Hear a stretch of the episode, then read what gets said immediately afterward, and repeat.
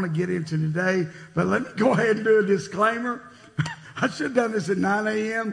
I shouldn't. Uh, you're probably going to get ticked off at me at some point in today's message. I'm probably going to make you mad uh, because, you know, it hurts when idols start getting ripped out of your heart. It's not fun. It's kind of painful. So, but I need you to stick with me because we're going to close this series out, this detox, with this message I believe God has for us today. But let me open up also with a confession. I hate snakes. Is it echoing out there? Because it's echoing up here. If we could get Manny or somebody who's supposed to be in the sound booth to fix this, that would be great. I hate snakes. I've never met a snake that I did not not like. You hear me? Uh, I, I'm not one of those. If I see a snake crossing the road, I play the little game of try to run over its head. That's the game I play. You know, it's like Frogger, but with snakes. Uh, some of y'all remember Frogger. Uh, I do not like snakes at all. Uh, I remember when we did HVAC and I would have to crawl under a house. Uh, well, if, if I spotted a snake skin before I crawled into that house or while I was under there, well, my antennas were on like this. I'm looking. It, if something moved, I hurt myself more trying to get out of under the house than if the snake had actually been there. I do not do not care of snakes. When, when, in fact, when we first started this church here, mom and dad, we were uh, pretty much the only Pentecostal church in this area. So the rumor was they handle snakes. I didn't deny that, which made my mom and dad really not happy. In fact, when friends would come and visit church, we had this hole in the stage for, for dramas that we would cover up, and I would bring, hey, hey it's, it's where we keep the snakes. we did. We never handled snakes. I, I do not like snakes. Now, I think some of that fear came, though, from my Aunt Christine telling me this story when I was a little boy. We would go down and spend the summer, a lot of times with my Aunt Christine down in Pensacola. She would take us camping. We would dig for worms. We would fish. And when she was up here, she would take us camping. Now, I'm out of that stage. I do not enjoy camping at all. Uh, I'm not one of those that enjoys going out and pretending that I'm homeless for two or three days. It's just, not part of my DNA. So I don't enjoy it. But back then she would. And she would tell us this story like eight or nine years old about this kid that was out digging for worms to get, to get ready to go fishing. And he came across what he thought was the mother lode of earthworms. And I mean, he is piling them in. The difference was these worms were biting. And so Come to find out, these were not worms at all, they were baby copperheads. And the moral of this story was this. So, listen, I don't know if the story was ever true because she would tell us the kid died. Uh, and I mean, it was ugly. And I don't know, but I, I guarantee when I went out digging for worms, I examined those worms pretty good. Uh, and, and so, but the moral of the story was this you can reach for something or grab hold of something that you're assuming is not dangerous at all.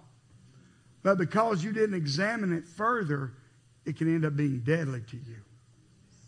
And so, to close out this detox series, I want to close out with a message called The Great Seduction. The Great Seduction, parents. Let me go in and ease your minds. We're not going to talk about sex.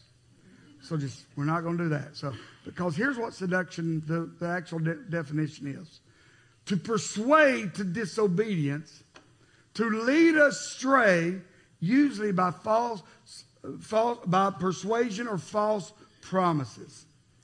I think that's what happens to us in our walk with God and as a church in whole. We get seduced uh, either by persuasion or promises of something more uh, into picking up something that at first glance we think it's harmless. We think it's just the normal, but it ends up being deadly because we did not examine it further.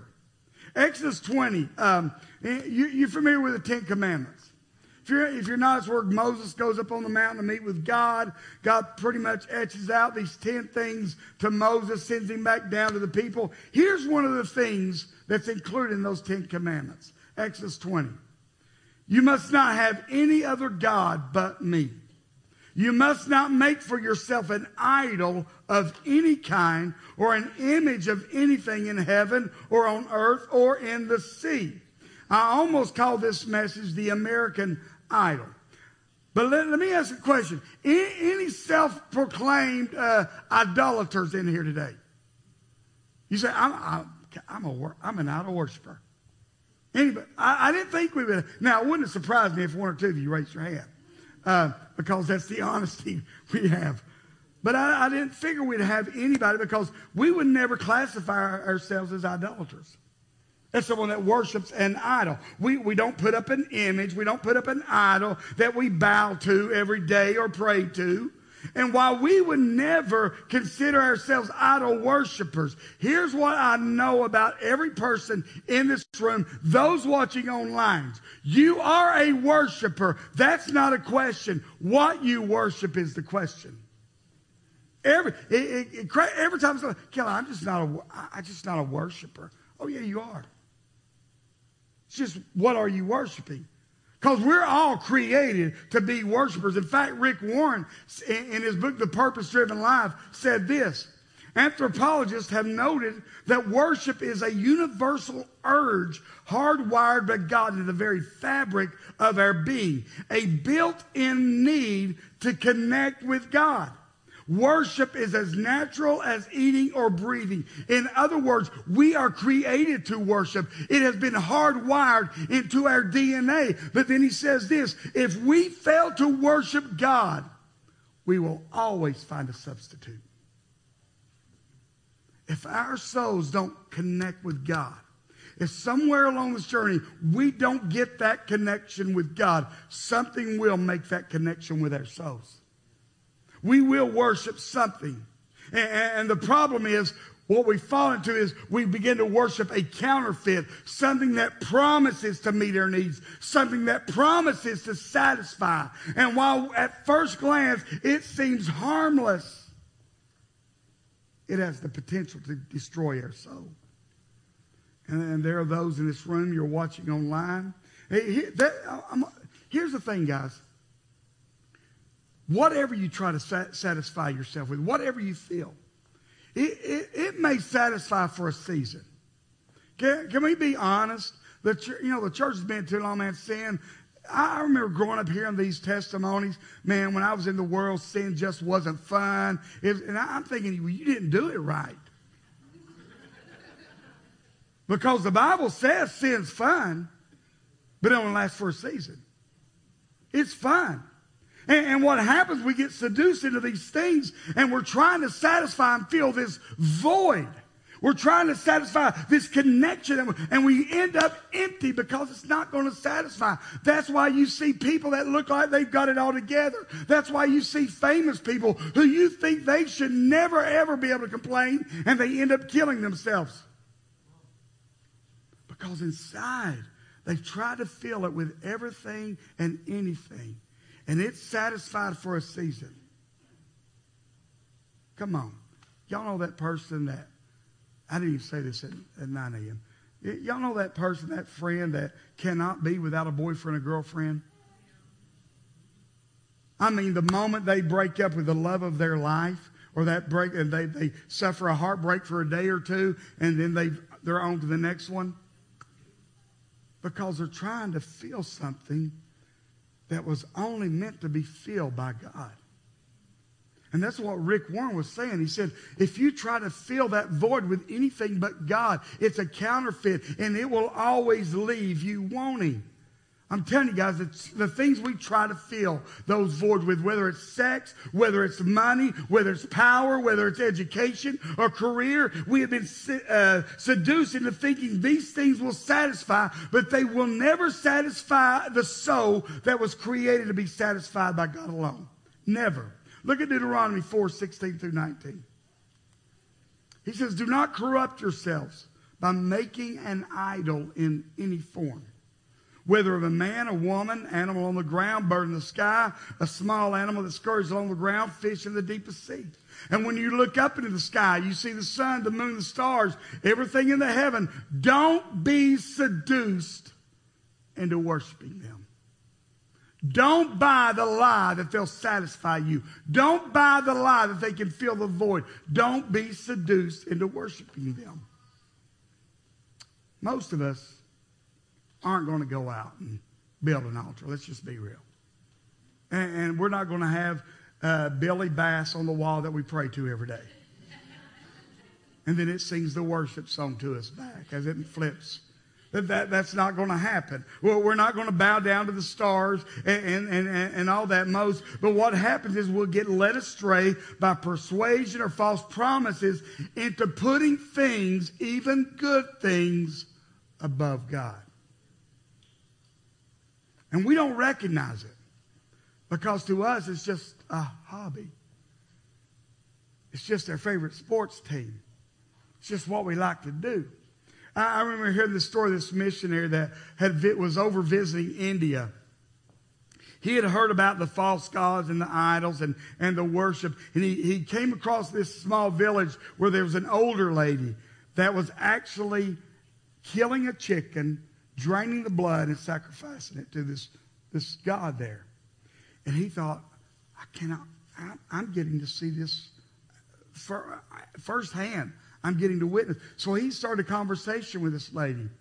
And, uh, you know, going to find out why, you know, she was worshiping this false idol, to him, this false God, and, and, and find out she'd been to America. She'd been to the United States. And he's like, oh, what'd you think about the United States? And she said, I, this is what she said, I hated it with all my heart. It was the most disgusting place I've ever been. I will never go back to that country again. And he's like, What did you not like about it? Look what she said. It was the most idolatrous nation on the planet. And she said, You worship stupid idols. And the missionary said, I'm looking at the dead chicken, the blood, and the altar. And I'm like, What, what are you talking about? And so he said, well, What do you mean? This is her words. She said, Let me be honest most of you are overweight. Why? Because you bow to the God of food. You talk about it, you dream about it, you consume by it. You've got mega stores with aisles and aisles of food to make you fat. Every corner has multiple restaurants, and all you do is eat the things that make you fat. It's idolatry. And then she said, Your whole sports thing. It's pathetic how you've got multi million dollar facilities and then you fat people dress up in somebody else's uniforms, paint your faces, and go cheer. And then she said, In your homes, you've got your personal altar of worship. You take this thing out, put it up on the wall, plug it in, you put all your chairs around it. You align your whole house, and the family gathers around it to watch it for hours on end. Hmm. Yeah, we laugh about the other. Hey, don't get don't talk about my TV. Uh,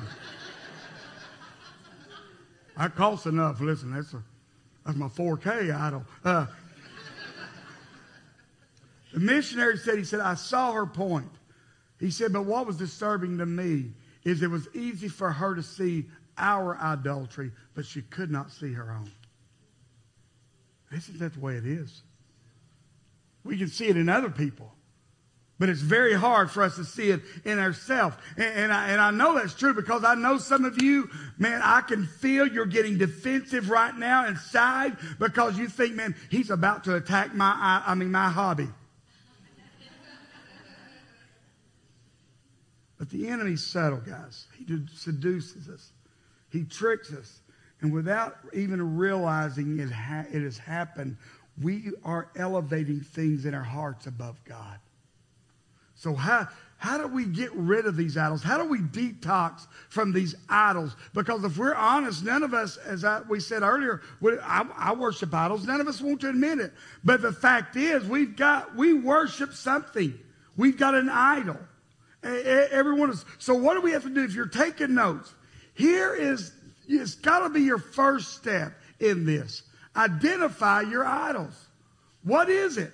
If you're going to get rid of it, you need to know what you're getting rid of, right? If you're going to attack it, let's find out what we're going to attack. So here's the question What have you placed in your life above God? What have you given priority over God or the things of God? Look, look at what Psalms 24, 3 and 4 says. Who may ascend into the hill of the Lord? Who may stand in his holy place? Who has clean hands and a pure heart? Who has not lifted up his soul to an idol? Who's not lifted up his soul to an idol? What have you elevated above God? And, and, I need you to hear what I'm saying. I'm not saying hobbies are bad. Listen, I've got hobbies. I like sports. I never, I, am a huge college ba- uh, football fan. I'm not a basketball fan, but when March Madness hits, man, I'm watching basketball. I'm watching yesterday Tennessee Alabama game. I thought, we're going to beat Alabama at something. and we didn't. But man, we look good. So I'm not saying those things are bad. But what happens is we begin to elevate them and put them on a taller pedestal than what God is on. And we can try to justify it, rationalize it while these things are, are not idols. Kelly, come on there. And we do that. We rationalize, we justify. So I want to give you three questions to ask yourself. And you've got to ask your, you've got to answer these honestly. I want to give you three questions. And as uh, Jeff Foxworthy says, you might be a redneck. Well, this might be an idol. Ask yourself here's the first question How or where do you spend your time? What takes up the majority of your time? That PlayStation 5? Come on. Spend four, five, six hours on there online playing and talking to people you don't even know and you take, can't take five minutes to talk to God? Dang, Kelly, that's hard. It is hard because I played PlayStation 5 and I just spent a couple hours on it yesterday. So I'm preaching to me too. What takes the majority of your time though? Look at it. Well, what is it? Is it a sport? Is it a hobby? Is it work? Is it where? What? What? What is all your time getting wrapped up in? The second thing is this: How or where do you spend your money? Anybody remember checkbooks? My dad would say this: You want to know what you worship or what's most important to you? Look at your checkbook. Where's all your money going? Now, a more a current version would say, Look at your online bank statement. Where does all your money go?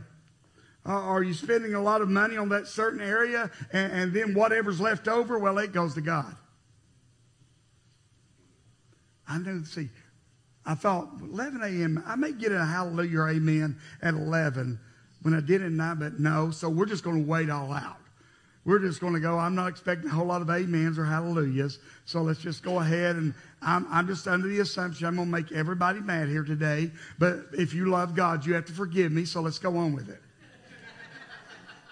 the third question What direction do your conversations drift toward? See, here's the truth your conversations always drift toward what's most important to you.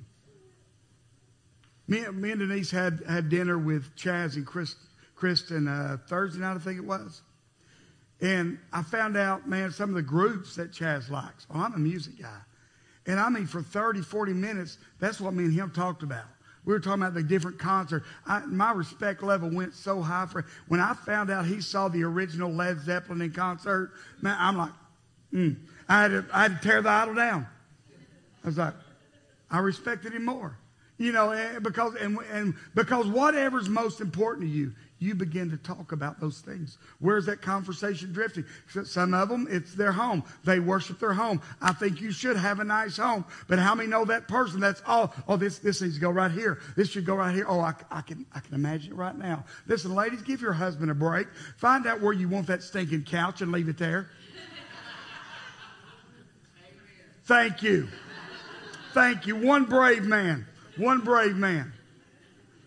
But they obsess over the house or their image. Their image. They're constantly Hey, hey, what, what's, what's the latest fashion? What, what, what, how, do I look good in this? Or what's going on? What type of music? What, what's the latest group? Children. I've seen a lot of parents that elevate their children, not only above their spouse, but above God. Come on now. Hobbies. They talk, that's all they can talk about. Social media presence. I mean, they spend all their time trying to, trying to find a way to get more likes. Or the phone. Come on. Don't leave, you may say you don't worship anything else, but look at your screen time on that phone and see what it says. Me and and I were out a few weeks ago and, and eating, and we looked over this table that had four or five people there. Actual living people sitting there. Every one of them. Like that. No conversation. And, and, and my kids will tell you, uh, uh, Casey's family will tell you, anybody that comes to our house will tell you, when it's dinner time and we sit down to eat, don't bring your table or don't bring your phone to the table. Don't bring your table either. We don't have room. Don't bring your phone. Because I'll say, hey, hey, hey, put that thing away. Uh, because this is a time for us. We, are not going to look at our phone. But a lot of people, man, that, that's the first thing they look at when they get up in the morning, and it's the last thing they look at before they go to bed. Some of them pursuit of wealth and success. What, what about you, Kelly? What's your idol? That's none of y'all stinking business. No. I'll tell you one of my idols. That I've gotten a lot better at it. But there are still days it pops up. It's a people's opinions of me. I want to be liked. Let's be honest. Come on. I, I want to be liked. I want to be that guy that says, oh, that's the coolest pastor in the world. That guy's, I, I mean, I want that. I got the, I've, my dad is the best at, well, they say that about me all the time. But I want, I, I want to be liked by people. But here's what I'm discovering. For me to fulfill my calling in life, some people aren't going to like me. They're just not. I'm not called. I, am not called to, to, to, to be liked by, by others. I'm not called to live for your approval, for social media's approval, for people's approval. I'm not called to live for likes. I'm called to live for the approval of God, period. Period. So what's yours?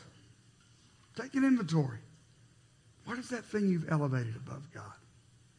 What is that you've, you may have not even recognized it until we started breaking down those questions. You're like, eh, maybe. Could be an idol. And then once you identify it, the next step is listen, this is not mind blowing stuff. It's simple, but I think we need to be reminded. You tear it down. Tear the idol down. I, hear me. I didn't say try to manage it. Are you hearing me? Try to control it better, try to tolerate it, maybe set it aside for another day. No, no, no. Tear it down. Tear it down. In Judges 6, um, God's people again have lost their minds. They're out doing everything evil in the sight of God. God gets tired of it. He says, enough is enough. He lets them fall under the rule of the Midianites for seven years. After seven years, they start calling out to God. I don't know why it took them seven years. Listen, seven minutes after I've done something stupid, I'm like, God, please forgive me. I, you know, I mean, but seven years, God says, okay, I'm going to send you Gideon. Here Gideon comes on the scene. And look what God tells Gideon to do in Judges chapter 6. That same night the Lord said to Gideon, Take the second bull from your father's herd, the one seven years old. Tear down your father's altar to Baal and cut down the Asherah pole beside it. Now, does it sound like God wanted to get Gideon, say, Gideon, now, this is your dad's? There's some sentimental value here kind of just take it apart piece by piece where if he wants to use it later, if we want to bring it back, we can and set it over here. No, he says, tear it down. I'm convinced one of the biggest problems in the church today, in a lot of churches, is that they're worshiping at the idol of tradition. And there are some churches you can walk in to, and you will feel like you've walked into 1970 all over again because nothing has changed ever. Heard, heard uh, Bill Johnson say something this past week at the gym, man, and, and I'm, I'm on the treadmill, and he says this, and I, I'm, I'm trying to, I, am taking notes. I, okay, I got to stop. I'm taking notes. And he said this, he said, I wonder how many Isaacs have died because someone heard from God but didn't continue listening to God. He said, Aren't, don't you know Isaac's glad that Abraham, his dad, continued listening to God? And I think that's happened to a lot of Christians and a lot of churches. They heard God say this one thing 15, 20 years ago. And they started doing that and they, they didn't continue to listen to God. And they're wondering why everything's falling apart. It's because between then and now, God has still been speaking, but you're still living in 1985. Come on, are you hearing me? Tear it down. Tear it down. One of my biggest concerns is some of you will leave here today and you'll think, Kelly, it's, it's my one thing that I've got. It's the one thing. I don't have a lot of pleasures in life, Kelly. It's not one thing. And you allow the need for that one thing to rob you of what God wants to do. Let's wait out. Some of you, you're idle. Oh man, this is going to be tough. In fact, the next two are going to be really tough. Some of your kids' sports have become an idol to you. And you've elevated that above God. It's taken priority over God and His things. I never forget two or three years ago, Denise and I were talking. I think she's my cousin. I, I, I have so many cousins. My dad had 12 brothers and sisters. I don't even know who's my cousin. Uh, and we were talking to her, and, and she said, Oh, man, we'd love to be at church this week, but, you know, we got to take our eight, nine year old son up to New York for some ball tournament, and it was going to cost him like two grand. In my mind, I'm thinking, Are you stupid? 2000 what I could do with $2,000 and, and, and, but I was like, oh, that's great. But we walk, I'm like, man, people have elevated things so far above God. They, they throw their money into their kids' sport. They throw their time into their kids' sport. And listen, I'm not against that because my dad coached us growing up. I mean, from T-ball to, to Pony League. Is Pony League even a thing anymore? But we, it was growing up in his mind. And I mean, coached us in all those balls. But one thing he made clear, hey, on Sundays and Wednesdays, you're at church. It doesn't matter. And I, have told this story before. When we first moved back home and Zion was playing football over uh, for Spring City Middle. And they said, well, we've got practice on, on, on Wednesday afternoons, Wednesday evenings. Zion doesn't. Well, did Zion get mad at you? I don't care if Zion got mad at me. My job as a parent is not to be his best friend at that age It's to set him on the and give him a firm foundation of what's important in life. And let's be honest, Zion had no career in pro football.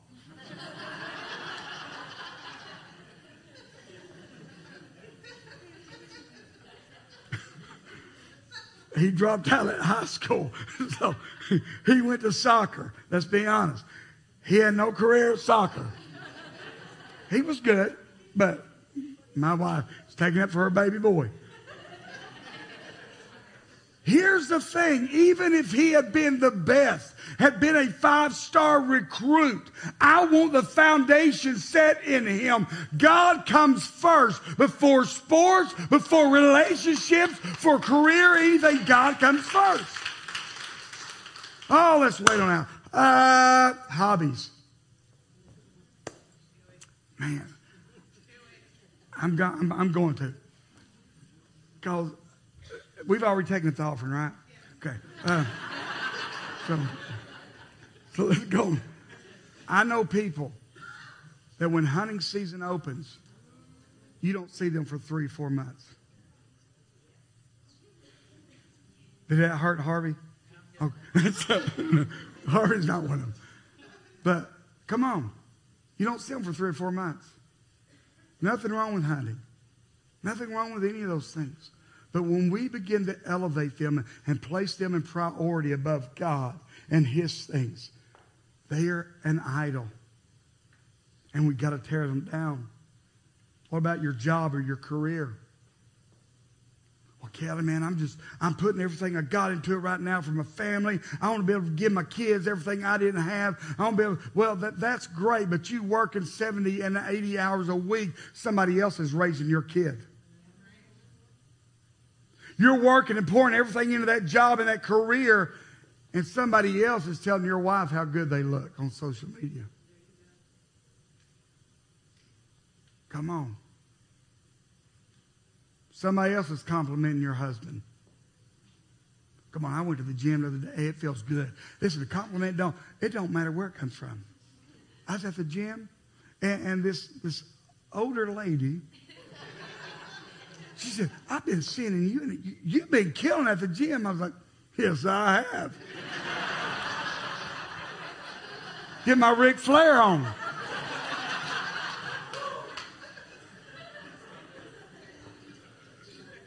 And then even one of the guys, Curtis, my friend, he said, Man, you are looking good. I'm like, Hey.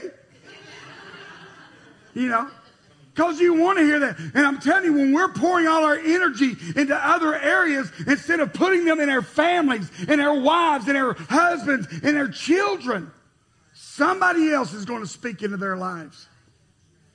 We got to watch what we elevate. What about material things? It doesn't matter that you can't live on what you make. You just go out and borrow more or get a new credit card because that's going to make you happy. That new car, that new rifle, that new purse, new pair of shoes. Listen, I'm preaching to me. My wife told me the other day, Kelly, you've got more shoes than I do. I do. I'm not ashamed of that. And she says, We got to clean out your closet because I can't fit anything else. And I said, You're right. I got to make room for more stuff.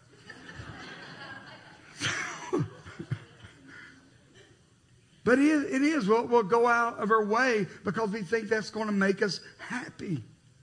And there's nothing in and of itself wrong with these things and those things, but we have been seduced into a place that we are giving them more time, more energy, more money than we are God, the one who died for us. And they'll always leave us feeling empty. One of the saddest stories in the Bible, I think, is found in Mark 10. This young, wealthy man comes to Jesus. He's like, Master, teacher, tell me what I must do to, to inherit eternal life. He's like, hey, keep the Ten Commandments. I'm nailing it, Jesus. I got it. And so Jesus looks at him and he says this, Mark 10 21. Looking at the man, Jesus felt genuine love for him. There's still one thing you haven't done, he told him. Go sell all your possessions, give the money to the poor, you'll have treasure in heaven then come and follow me. Says Jesus had genuine love for this man. Do you know that Jesus has genuine love for you? And when he reveals an idol in our lives and tells us to tear it down, it's not because he's mad at us. It's not because he's angry with us. It's not because he doesn't want good things for us. In fact, it's the opposite. It's because he wants the best for us. Here's how much Jesus loved this man. He loved him enough to tell him the truth. Here's what's happening. Yeah, you, you're keeping the Ten Commandments. That's great. But you're putting all your energy, all your effort, all your time into something that ultimately will not satisfy you.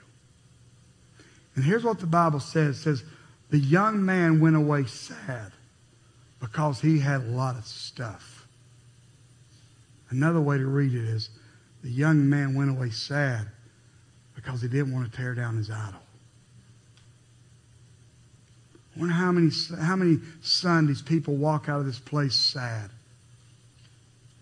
because a word was given, a message was taught, and God pricked their heart. God pinpointed some things, but they walk away and sad because they had a lot of stuff.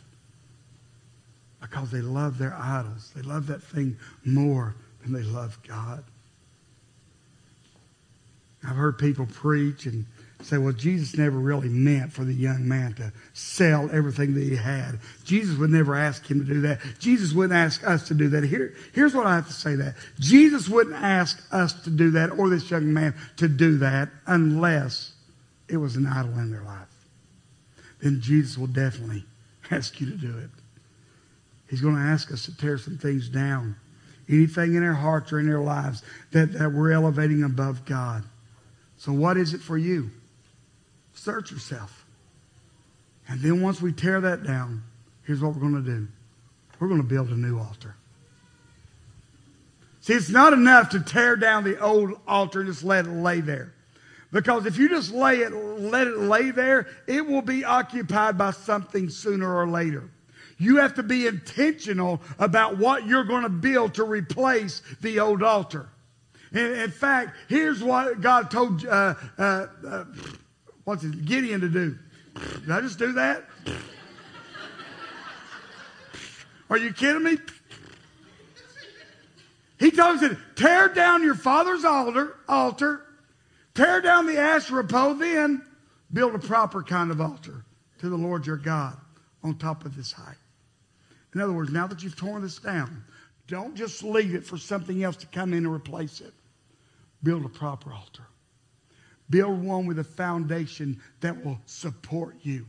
Build one with a foundation that your family will look back on and know, man, that is the solid crown. See, I, I said at 9 a.m., listen, I, it, it's going to be great if at my funeral people say, man, he was funny, he was great looking, all the truthful things. That's great.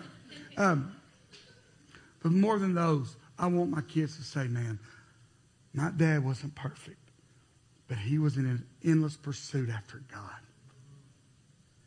I watched my dad fall, but then I watched him get back up. I watched because I, I know what his foundation was. I'm telling you, God, we got to build a proper altar. One of the things I think to do this, we got to get our passion back for God. I think there needs to be a revival of hunger for God in, in the church, in followers of Jesus, where, where, we're just hungry for God. We're more, I'm telling you, I've prayed like. I said, God, you know, make me hungrier for you than I am this pizza right now. I'm serious. When I'm struggling, when I, I'm trying to eat right, God, make me hungrier for you than I am this. I, God, it's okay to be honest. God, you know what? Right now, I'm not feeling it. Can you change it in me? Can you make me hungry for the things that please you? I, I mean, I talk about a hunger like the psalmist had. Look at Psalms 84 2. If I can get Bob to come on up. Look, look, look, the poetry, the poetic language. My soul yearns, even faints for the courts of the Lord. My heart and flesh cry out for the living God. What about this one? Psalms 42, 1 and 2. As the deer pants for streams of water, my soul pants for you. He said, like that deer that's out there running around the woods and it's been running and now it's like, I got to get water, I'm going to die. I got to get water, I'm going to die. He, he says, I want to pant for you like that. I want to be that thirsty for you. My soul thirsts for God, for the living God. When can I go and meet with God? I mean, do you hear the desperation in their voices? My soul yearns. My heart and flesh cry out. Let's be honest. We don't use that kind of language when it comes to God or the house of God. We'll use it for other things. Man, I can't wait till hunting season opens up. Oh, I can't wait till football season opens. When spring training. I can't wait till the orange and white game. They don't really play a game, but at least I'm there in the stadium. Taking communion, hot dogs and Coke. Man, I can't wait till this sale goes on. See, we'll talk about, we'll use that kind of language, but what about God? I, I want us, church, to become a culture of people that says, I can't wait till Sunday morning gets here.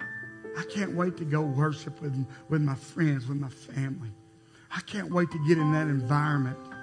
Man, it's been a tough week all week. I feel like I'm drained. But if I can just get there to the house of God, I know, man, God's presence is going to meet me there. My soul thirst. My soul thirst for God. I'm going to close out with this. Heard this story a few years back and it's stayed with me. Says this once upon a time there was a fish in the ocean. Someone got the fish, put the fish up in the sand, but the fish didn't look happy in the sand. So they built the fish a nice house, gave the fish a big wad of uh, cash.